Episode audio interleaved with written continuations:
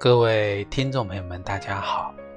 欢迎大家收听由荔枝电台独播、浩然居士讲述的《黄帝内经与养生智慧》节目。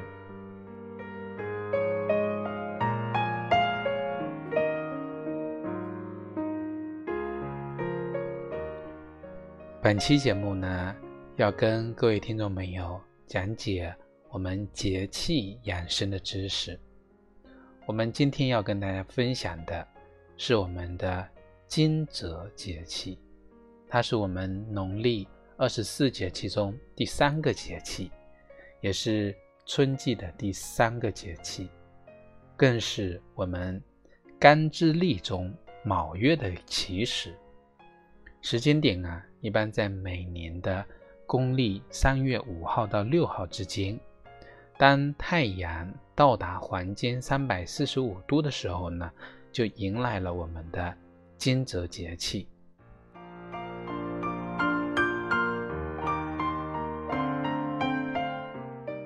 那我们这次呢，录惊蛰节气啊，迟了将近十天，那么已经呢进入了我们。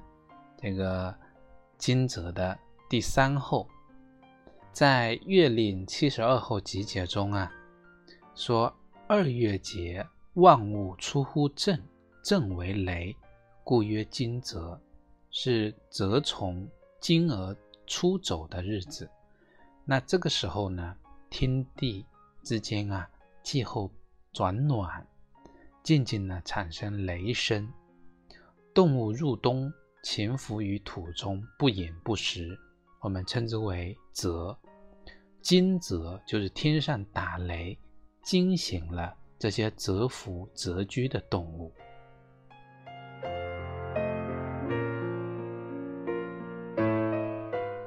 在二十四节气中啊，最有气势、最有这个生命力的一个节气呢，就是我们的惊蛰。我们说呀，这个惊蛰之惊源于雷。我们民间民运中讲说，春雷一响，惊醒万物，雷动而物惊，非常的形象，非常的生动。现代的气象科学表明呢，在惊蛰前后，之所以呀偶有雷声，是因为大地湿度。渐渐的增高，促使呢近地面的热气上升，或者呢北上的湿热空气呢势力较强，活动比较频繁，所以导致打雷。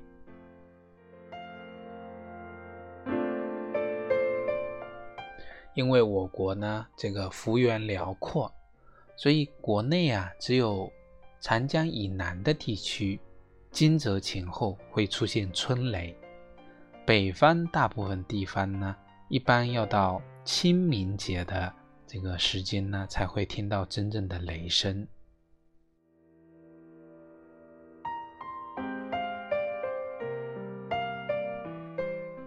我国古代将惊蛰分为三候：一候桃始华，二候仓庚明，三候。阴化为鸠，在这十五天里呢，因为气候回暖，那桃花呢渐渐绽放，柳树抽条，黄鹂鸟啊站在树梢鸣叫，鹰化为鸠。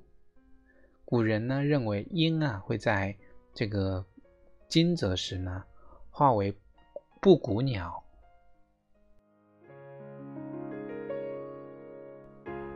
从惊蛰之日开始呢，我国大部分地区啊开始进入春耕季节。过了惊蛰节，春耕不停歇，酒尽杨花开，农忙一起来。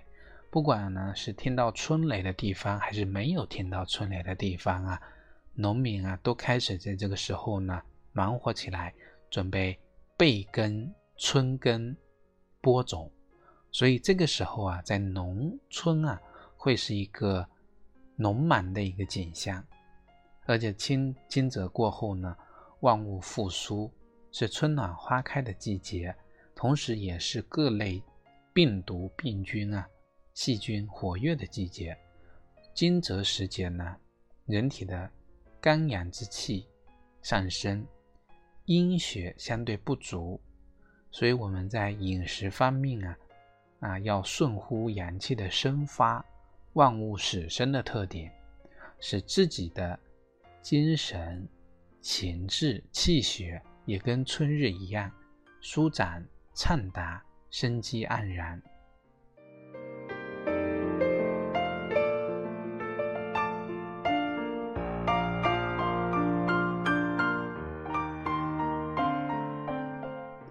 我们呢，再结合我们上一期节目跟大家介绍的庚子年五运六气学说的理论，那么。我们说啊，惊蛰时期正处于我们五运六气庚子年初之期的末端。那么这个时候呢，会有一个倒春寒。我们说新芽初绿，寒未消。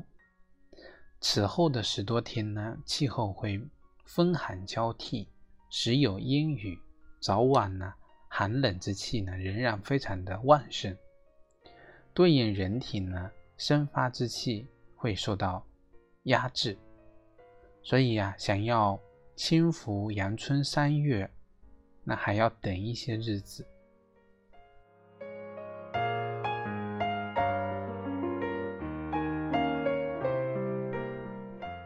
我们一边讲要大家舒畅心胸啊，开怀自己的这个内心，一方面呢。这个自然环境呢，又非常的这个恶劣。我们看到啊，经过这次举国上下共同抗击疫情之后，我们应该适当的去反思，究竟什么才是最重要的。此外呢，大家都知道啊，这次肺炎疫情它并没有什么特效药，依靠的是人体的免疫能力。我们西医称之为免疫力，中医呢称之为正气。我们中医养生一直讲啊，正气存内，无非就是这几点：起居有常，饮食有节，不忘坐牢，精神内守，外必虚邪贼分。所以呀，任何时候的。养生都要顺应四时，及时调整身心。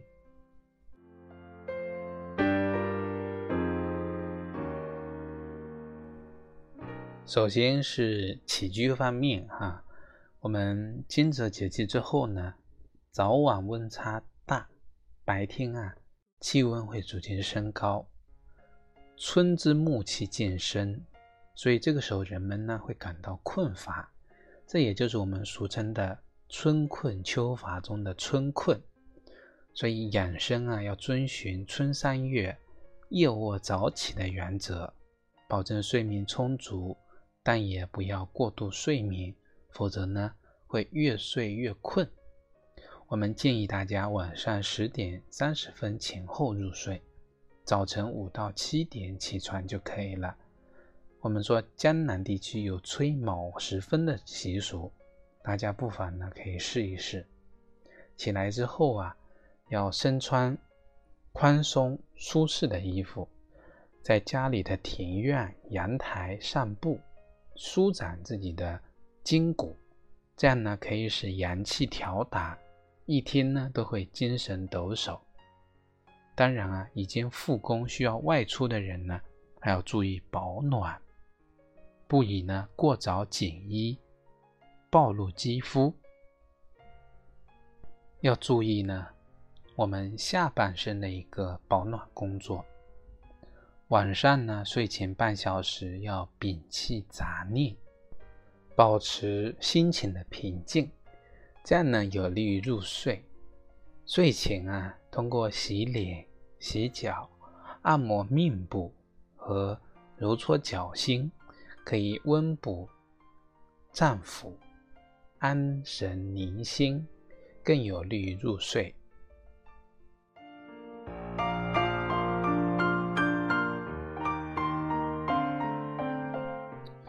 那么除了我们讲的这个起居方面的养生啊第二点呢就是饮食方面。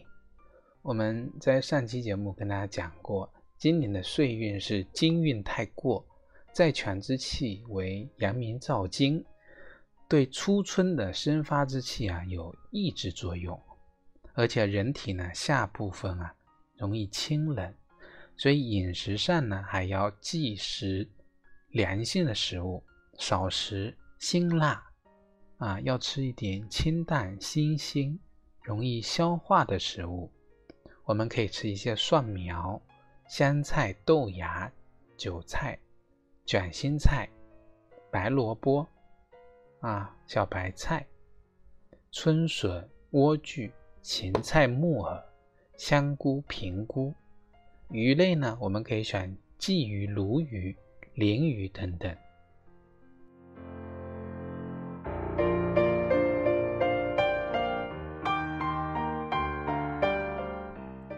那么今天呢，也跟大家分享一个粥品——莲子芡实粥。莲子芡实啊，能够健脾养胃、镇静养心、安神，有利于。体力的一个快速恢复，能够缓解春困的现象。用到的食材呢，莲子五十克，芡实二十克，粳米三百克，糯米五十克。做法呢，就是把莲子、芡实、大米啊洗干净，然后呢放入锅中去煮。有条件呢，可以把干的芡实呢提前。浸泡两个小时，一同放入锅中，加入适当的水，用大火烧开之后，改小火熬制即可。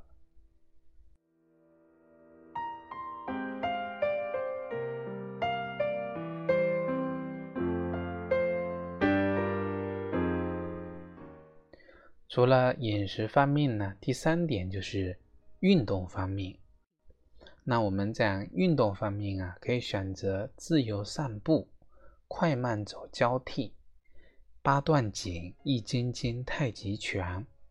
我们过了这个惊蛰就是清明了，选择外出踏青、郊游、放风筝等等。那因为我们说这段时间啊比较特殊，我们还是推荐大家在家锻炼为主。我们平时工作期间啊，可以伸伸懒腰，做做踮脚。而且呢，我呢也在前段时间，在我们的微信公众号《黄帝内经与养生智慧》里面呢，连续分享了我们八段锦的一些操作步骤和动作。我们非常推荐大家室内练习，每天啊。训练两遍八段锦的前四式的动作：双手托天理三焦，左右开弓四射雕，调理脾胃需单举，五劳七伤往后瞧。关键呢，锻炼方面、运动方面的养生啊，最关键就是做到知行合一，持之以恒。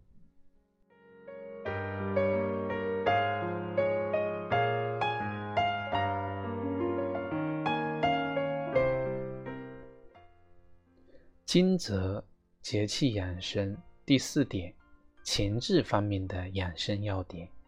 我们说，这个岁会年啊，肝木被淤的情况呢比较严重，在我国东部、东南地区的人们呢，尤其要重视。我们说，春天属木，对应的是肝，肝脏呢，它喜欢舒畅调达。所以养生方面也要梳理我们的肝气，要注意情绪的一个合理释放。我们尽可能做到不大怒、不恐惧、不冲动、不生闷气、不生怨气，多和一些幽默豁达、心胸开阔的人在一起。我们平时闲来无事呢，可以多读点书，特别是诗。去陶冶情操。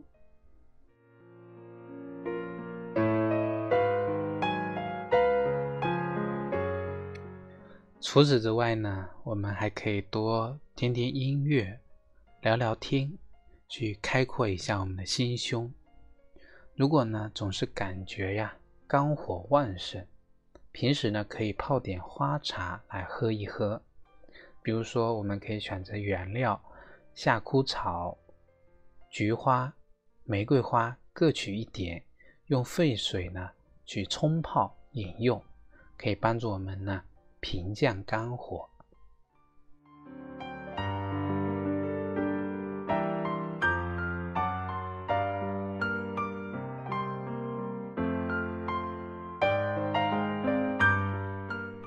我们说呀，经历了一个多月的风雨呢，我们呢无比的渴望户外的阳光，那一丝丝入心、入肺、甘甜、芬芳、宜人的味道。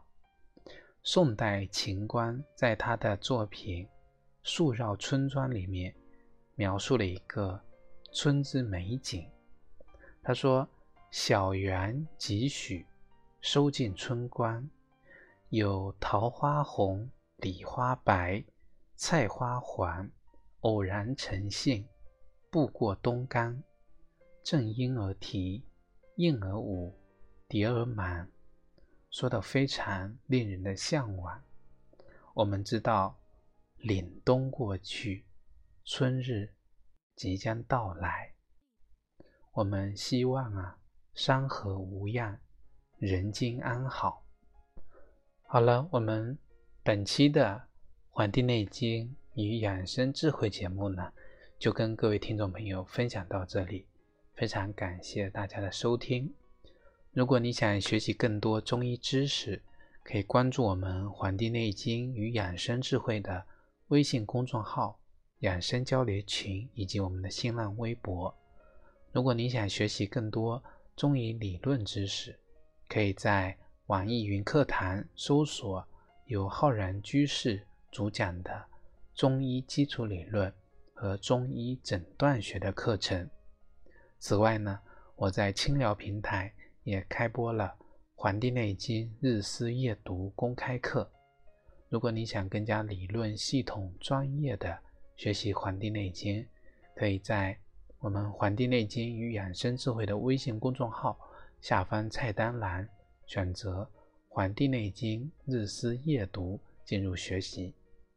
我们本期节目就到这里，非常感谢大家收听，咱们下期再会。